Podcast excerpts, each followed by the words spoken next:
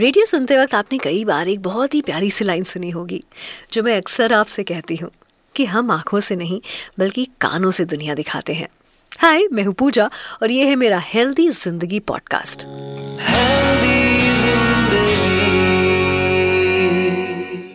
और इसीलिए बॉडी के जो फाइव सेंसेस हैं उनमें से एक कान उनका ख्याल रखना ना बहुत ज़रूरी होता है। Because being able to hear is a blessing to us and we must never take it lightly तो आज हेल्दी ज़िंदगी पॉडकास्ट में हम बात करेंगे ईयर एंड हेयरिंग केयर की।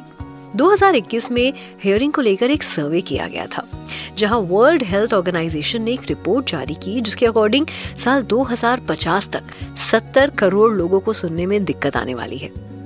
वहीं अगर मैं प्रेजेंट सिचुएशन की बात करूँ तो इस समय दुनिया भर में करीब 400 मिलियन लोग ऐसे हैं जिनको हियरिंग प्रॉब्लम है।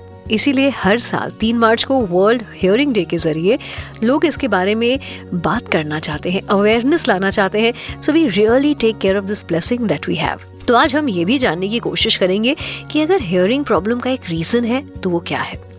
बड़ी बड़ी ऑर्गन प्रॉब्लम्स के बीच कई बार हमें जो छोटे से कहान होते हैं ना, उनकी प्रॉब्लम को इग्नोर कर देते हैं। And if I am not wrong rose shower लेते समय you forget to clean your ears in fact कई बार तो ऐसा होता है कि ऑफ़िस में बैठे बैठे आपको कान में इचिंग होने लगती है। कोई इशू होता है तो आप अपना पेन या पेंसिल यूज़ कर लेते हैं और कानों को साफ़ कर लेते हैं। कभी तो मैट स्टिक भी यूज़ कर लेते हैं which you find it normal but आपको पता है actually this is very dangerous can't body का एक बहुत ही एक्सट्रीमली सेंसिटिव ऑर्गन होते हैं।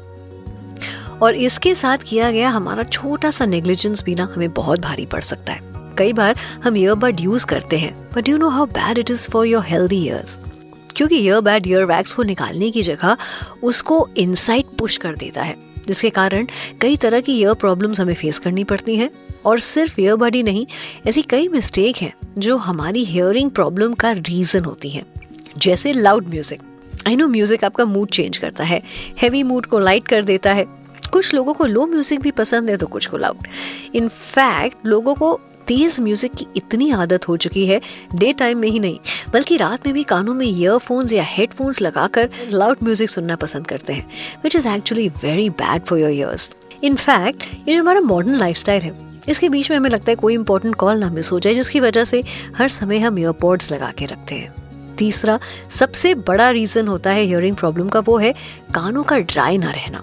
मेक श्योर sure कि आपके कान हमेशा ड्राई रहें। अगर आपके कान गीले रहते हैं तो उसमें फंगल इन्फेक्शन हो सकता है। स्पेशली अगर आप एक स्विमर है and you love to swim then you should and must take care of your ears all दो कानों से जुड़ी ऐसी कई मिथ हैं जो कई जनरेशन से हम फॉलो कर रहे हैं, जैसे आज भी हमारे बड़े, हमारे ईयर पेन होने पर या कोई भी ईयर प्रॉब्लम होने पर कानों में तेल डालने का सजेशन देते हैं। बट जैसा कि मैंने आपसे कहा always keep your ears dry कानों को हमेशा सूखा रखें। पर अगर आप किसी वजह से ऑयल यूज़ करते हैं तो इससे आपका इनर पार्ट और भी सेंसिटिव हो जाता है। स्मोक और dust gets accumulated and that leads to trouble and according to experts you may face a problem of permanent hearing disability इसीलिए इचिंग प्रॉब्लम हो ईयर वैक्स हो या पेन हो always consult your ENT specialist और ऐसी ही कुछ year and hearing problems के बारे में करेक्ट इन्फॉर्मेशन देने आज हमारे साथ एक बहुत ही रिनाउंड डॉक्टर है। Sir can I have your introduction please नमस्कार मैं डॉक्टर आशीष वशिष्ठ। मैं हूँ सीनियर और chief consultant Manipal hospital Dwarka. ENT department में जो नाक कान गले के मेडिकल और सर्जिकल डिसऑर्डर्स को केटर करते हैं। आज वर्ल्ड हियरिंग डे के उपलक्ष्य में आप सभी को मेरा नमस्कार। Thank you for connecting with us आज वर्ल्ड हियरिंग डे पर हम बात कर रहे हैं ईयर एंड हियरिंग केयर की। और कानों को लेकर एक बहुत बड़ा मिथ है जो कि सबसे बेसिक टिप की तरह है, आज भी लोग उसको यूज़ करते हैं। और कानों को लेकर एक बहुत बड़ा मिथ है जो कई जनरेशन से चला आ रहा है दैट इज़ कि अगर कान में कोई भी प्रॉब्लम हो then use oil so how good और बैड दैट इज़ इसमें कोई खास सही बात है नहीं। कानों में तेल डालने का कोई खास रिलेवेंस है नहीं। और मेन तो चीज़ ये होती है कि पहली बात तो आपको पता नहीं है कि किसी के ईयर में क्या इशू है। कभी कभी मान लीजिए कान के पर्दे में अगर कोई डिफेक्ट है, छेद है होल है, और ऐसा होने के बाद आप कान में कोई तेल डाल लेते हैं तो डायरेक्टली आपके मिडिल ईयर को, अंदरूनी कान को कंटेमिनेट कर देता है। उससे वहाँ से पास आना संभव है। दूसरा, आपके कान की जो स्किन होती है, वो एक्सेसिवली टेम्परेचर सेंसिटिव होती है। तो अगर आपके ऑयल का टेम्परेचर बिल्कुल बॉडी टेम्परेचर के अराउंड नहीं है थोड़ा सा भी गर्म या ठंडा ज़्यादा है तो आपको इससे बहुत ज़ोर से चक्कर आ सकता है और आपको समझ नहीं आएगा कि हुआ क्या है। तो इसलिए हम कान में तो वैसे भी कोई लिक्विड डालना विदाउट डॉक्टर प्रिस्क्रिप्शन हम लोग रिकमेंड नहीं करते, चाहे वो तेल हो या कुछ भी हो। तेल डालने का एकमात्र जो मैं आपको बता दूँ, वो कंडीशन हमारा यही होता है कि बाई चांस आप किसी के कान में तो कीड़ा चला जाएगा कोई इंसेक्ट चला जाता है और कान में बहुत इरिटेशन होती है। तो वो एक कंडीशन है, जहाँ पे हम रेकमेंड करते हैं कि अगर आसपास कोई डॉक्टर या कोई हॉस्पिटल नहीं है तो फॉर द टाइम भी आप थोड़ा सा कोई भी हल्का सा ल्यूक फॉर्म ऑयल कान में डाल लें। वो इसलिए होता है कि वो जो कीड़ा है वो मर जाए। और अंदर काम की स्किन को या पर्दे को डैमेज ना करे।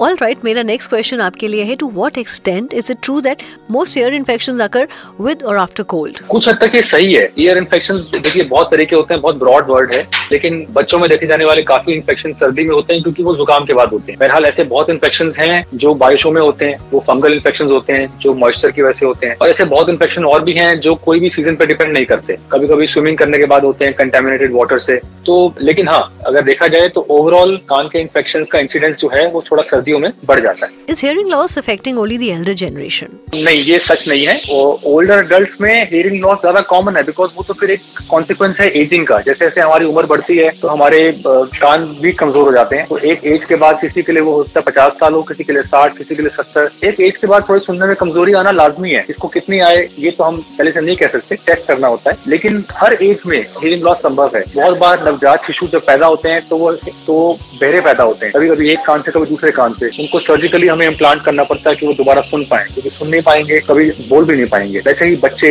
बुज़ुर्ग जवान किसी को भी बहुत सारे कारण से चाहे वो कारण इन्फेक्शन के हों इन्फ्लेमेशन के हों बहुत तरह के कारण से हियरिंग लॉस हो सकता है। ये स्पेसिफिक नहीं है कि सिर्फ़ बुज़ुर्गों का ही होगा। अच्छा फॉर अ हेल्दी ईयर ऐसी कौन कौन सी टिप्स या प्रिकॉशंस है जो हमें फॉलो करनी चाहिए? सबसे इंपॉर्टेंट है कि आप ईयरबड का इस्तेमाल नहीं करें। कोई भी ईएनटी के डॉक्टर आपको एडवाइस नहीं करेगा कि आप ईयरबड से कान साफ़ करें। उनसे सिर्फ़ इन्फेक्शन होता है। और कान के पर्दे को और कान की स्किन को चोट पहुँचती है। तो कान अपने आप सेल्फ क्लिनजिंग होते हैं, वो खुद साफ़ हो जाते हैं। नहाने के बाद टॉवल के टिप से कान साफ़ करेंगे, उतना ही काफ़ी होता है। Buds is just a bad habit उनका कोई आपके कान की सफ़ाई रखने में हाइजीन रखने में कोई रोल नहीं है। दूसरा, अगर आपके कान में कोई प्रॉब्लम होता है, कभी कान में बहुत ज़्यादा पेन हो कभी आपको लगे कम सुन रहा है, कान बंद हो गया है, चक्कर आ रहे हैं तो इस सब चीज़ को लाइटली ना लें और कान में तेल डालना, इस सब चीज़ों पे ना जाएँ। कंसर्न ईएनटी डॉक्टर के पास जाएँ, जो भी आपके घर के पास हो, और उनसे सलाह लें। कान का एग्जामिन होना बहुत ज़रूरी है। किसी केमिस्ट के पास जाके ऑफ़ द काउंटर ड्रॉप्स डालें मत डालें बिकॉज़ इन्फेक्शन कौन सा है, कान का पर्दा ठीक है या नहीं है, उस पर कौन सी मेडिसिन डालनी ये डिपेंड करता है। कोई जेनरिक ड्रॉप नहीं होती है, जो सबके लिए हम रिकमेंड कर सकें कि जिसको कान में कोई परेशानी है, वो ड्रॉप डाल ले। बहुत लोग केमिस्ट के पास जाते हैं, किसी से पूछ लेते हैं कि कान में ऐसा हो रहा है, कोई दवाई बता दो, और फ़ोन पे बहुत दिन तक कुछ डाल डाल के अपना नुकसान करते रहते हैं। तो बिना एग्जामिनेशन के कान के थरोली विद कंसर्न स्पेशलिस्ट कोई भी दवाई ना डालनी चाहिए और ना खानी चाहिए। आज हमको क्या मैसेज देंगे on world hearing day so that we hear everything very loud and clear world hearing day पे मेरा ये मैसेज है कि आज के जमाने में आज की एज में डिजिटल एज में हर प्रकार के हियरिंग लॉस का इलाज संभव है। तो ऐसे किसी गलत फहमी में ना रहे कि कोई हियरिंग लॉस हो गया तो वो ठीक नहीं हो पाएगा चाहे वो मेडिकली ठीक हो सर्जिकली ठीक हो या कैसे भी ठीक हो। आज की टेक्नोलॉजी में हर तरह के हियरिंग लॉस का और लगभग हर एज में इसका इलाज संभव है। हेयरिंग लॉस को एक उम्र के बाद भी नॉर्मल ना माने। ये मानना गलत है कि मैं सिक्सटी का हूँ तो मैं सेवेंटी का हूँ तो मुझे कम सुनना मेरे लिए ठीक है। कम सुनना किसी के लिए भी ठीक नहीं है। आप नहीं सुनेंगे तो आप रोज़मर्रा की बातचीत में लोगों के साथ कम्युनिकेट नहीं कर पाएँगे बात नहीं कर पाएँगे और अपनी क्वालिटी ऑफ़ लाइफ को धीरे धीरे डिग्रेड कर देंगे। जब आपको लगे कम सुन रहा है कंसर्न डॉक्टर की हेल्प लीजिए सोल्यूशन हर किसी के पास अवेलेबल है। Thank you so much doctor for giving such important information and I would like to repeat that hearing is a blessing and we can not take it lightly so so, अपना ध्यान रखिए अपने कानों का ध्यान रखिए। कहते हैं हर सुनी बात सच नहीं होती लेकिन उसके लिए सुनना बहुत ज़रूरी होता है। सो so, सुनने के लिए अपने कानों का बहुत ध्यान रखें।